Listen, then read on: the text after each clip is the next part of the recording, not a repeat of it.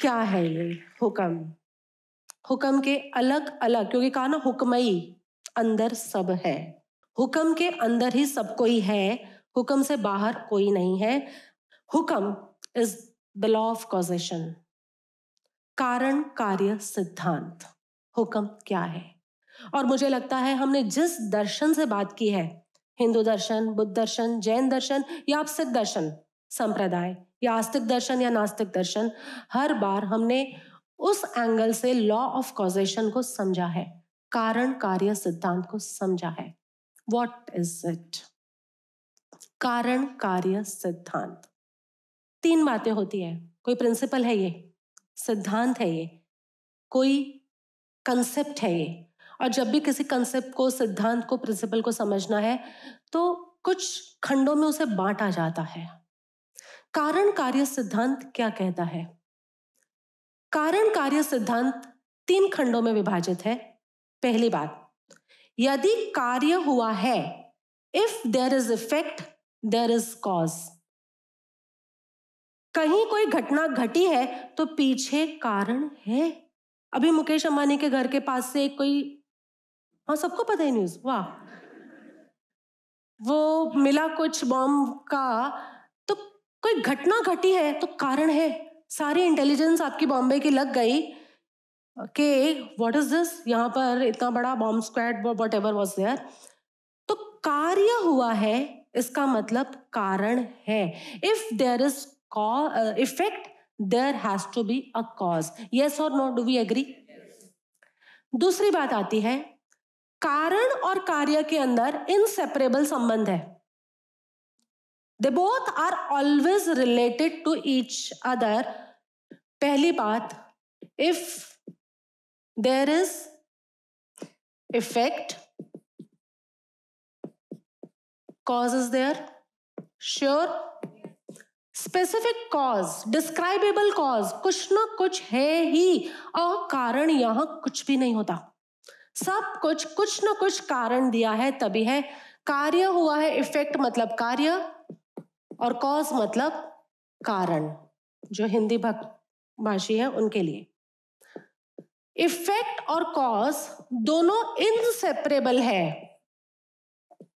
कहीं ना कहीं इन दोनों के बीच रिलेशन हमेशा है। हम उस रिलेशन को आइडेंटिफाई नहीं कर पाते, वो बात अलग है।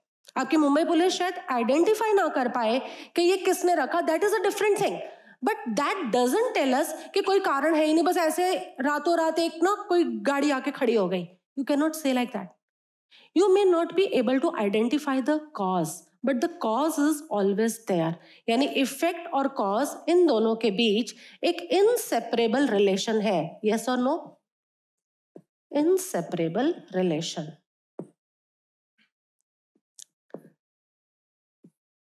हमें दिखता क्या है? जब भी जीवन में हमें इफ़ेक्ट नज़र आता है पहले के कॉज नज़र आता है पहले? इफ़ेक्ट हमें हमेशा कार्य. यानी मैं दुखी हूँ, मुझे ये कार्य, दुख का कार्य मेरे भीतर घट रहा है, मुझे ये दिखेगा। मेरा हाथ जल गया, मुझे ये जला हुआ हाथ दिखेगा पहले, कारण मैं बाद में आइडेंटिफाई करूँगी इजेंट इट तो हमें पहले कार्य दिखता है। अगर हम वो कार्य अपने जीवन में नहीं चाहते तो बहुत ही सिंपल सा सिद्धांत है रिमूव द कॉज यस और no if you want to remove effect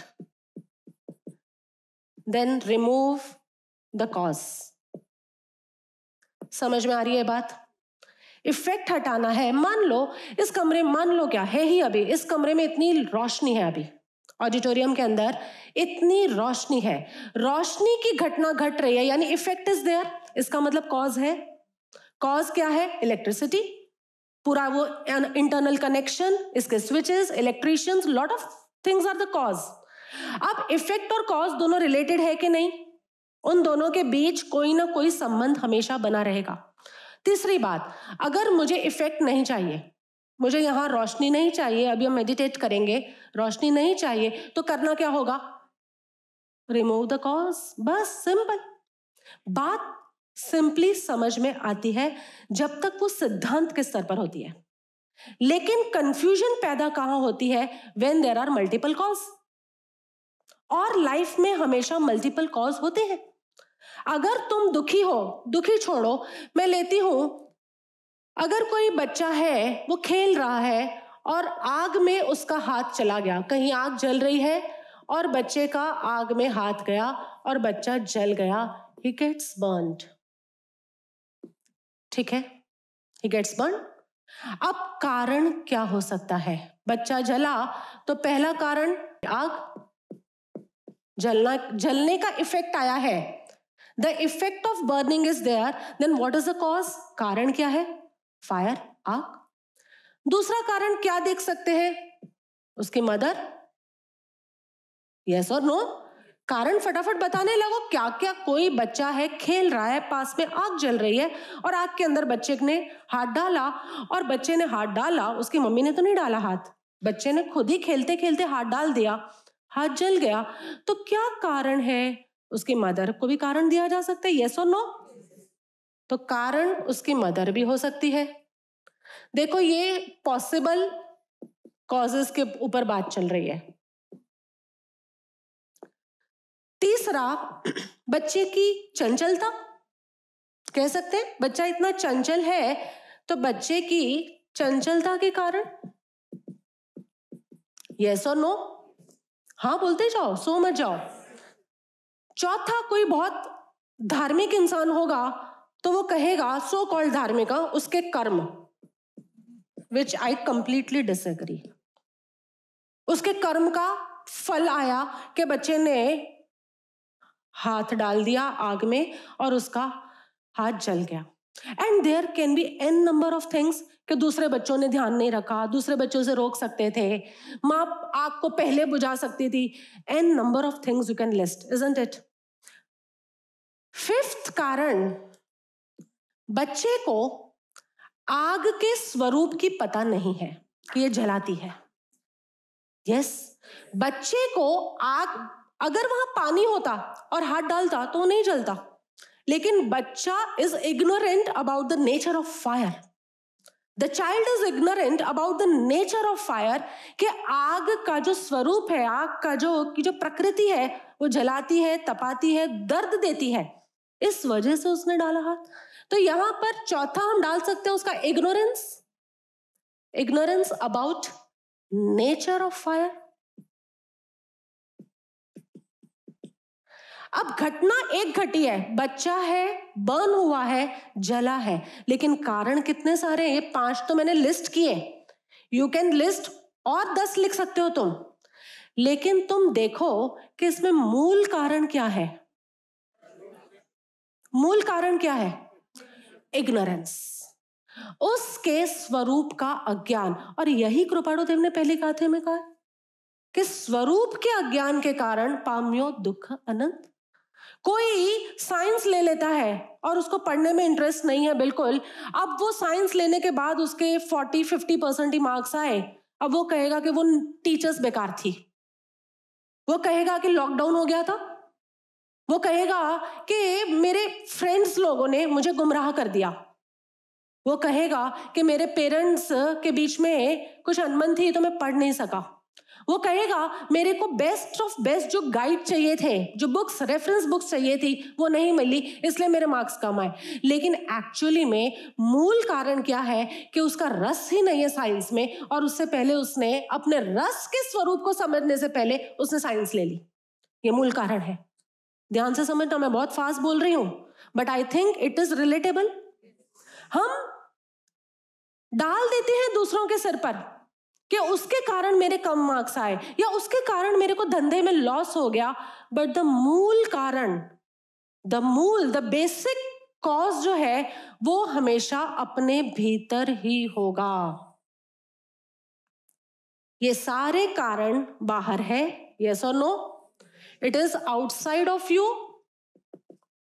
and this one कारण it is inside of you what we can change outside of us और इनसाइड ऑफ़ अस जीवन का सारा संघर्ष ये है कि हम बाहर का कुछ परिवर्तन करके भीतर सुखी होने चाहते हैं।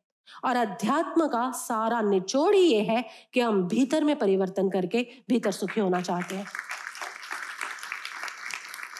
Can you understand can you relate so law of causation क्या कहता है? If there is effect there is cause तुम्हारे जीवन में संघर्ष है? दुख है? संघर्ष है? लक्ष्यदा प्रभु, आपको लगेगा अच्छा खासा स्कूल में पढ़ाने जा रहे थे, ये लॉकडाउन हो गया। अब कितना कुछ प्रिपेयर करना पड़ता है घर पर? इजंट इट अब बीच में आए तो मुझे कंप्लेन भी कर रहे थे कि प्रभु, इतनी मेहनत करनी पड़ती है अब हम लोगों को। आई अंडरस्टैंड कारण आपने लॉकडाउन पर डाला, गड़बड़ हो जाएगी। आप कुछ बदल सकते हो? नहीं। कारण यदि अपनी इनकॉम्पिटेंसी पर डालो कि मुझे वो सब एप्स नहीं आते, मुझे वो सब सॉफ्टवेयर चलाने नहीं आते, इसलिए I am not enjoying the thing मुझे वो एप्स एंड सॉफ्टवेयर चलाने आ जाए तो मेरे लिए तो इट्स अ चाइल्ड्स प्ले और अब शायद आपको आ गए। So now it is a child's play for you कारण समझोगे तो उस कारण को हटा पाओगे। और कारण हटेगा तो कार्य अपने आप हट जाएगा। यही लिखा if you want to remove the effect remove the cause लेकिन to identify the right cause that is a different thing इसलिए जब भगवान नानक देव जी कहते हैं कि हुक्म के अंदर सब कोई है तो ये हुक्म क्या है? हुक्म दो चीज़ें हैं। पहली बात लॉ ऑफ़ कॉजेशन को फॉलो करता है हुक्म। और दूसरी बात, बहुत सुंदर ये हुक्म हमें फ्री विल देता है। Let us understand what is free will free will क्या है? फ्री विल यानी एबिलिटी टू चूज़ कि कौन से कॉज को रिमूव करना है। फ्री विल तुम्हें मुफ़्त में एक ये इच्छा शक्ति दी है। मुफ़्त में ये भी हुक्म के अंदर है। और फ्री विल क्या है कि तुम्हें आग के ऊपर इल्ज़ाम डालना है, मम्मी पर डालना है, बच्चे की चंचलता पे डालना है, कर्मों पे डालना है, या अपनी नासमझी पे इल्ज़ाम डालना है और अपनी नासमझी को समझ में बदलना है, दोनों काम। So God has given us the law of causation वो नेचर वो तो लॉ दिया, लेकिन साथ में उन्होंने हमें फ्री विल भी दिया है। फ्री विल यानी ability to choose the apt cause free will यानी एबिलिटी फ्री विल यानी तुम्हारे भाषा में कहो तो पुरुषार्थ। वर्तमान का पुरुषार्थ, वर्तमान का एफर्ट प्रेजेंट में मुझे क्या एफर्ट करना है? तो कहा प्रेजेंट में ये एफर्ट करना है कि figure out the right cause right cause को फिगर आउट करो। जो लॉ ऑफ़ कॉजेशन को बिलीव करता है, वो हुक्म के अंदर है। जो फ्री विल को चूज़ करके राइट कॉज तक पहुँचता है, वो हुक्म के अंदर है। तो ये दो हुक्म हमने इस बार के अंदर, इस पौड़ी के अंदर समझे। ये समझ में आई बात?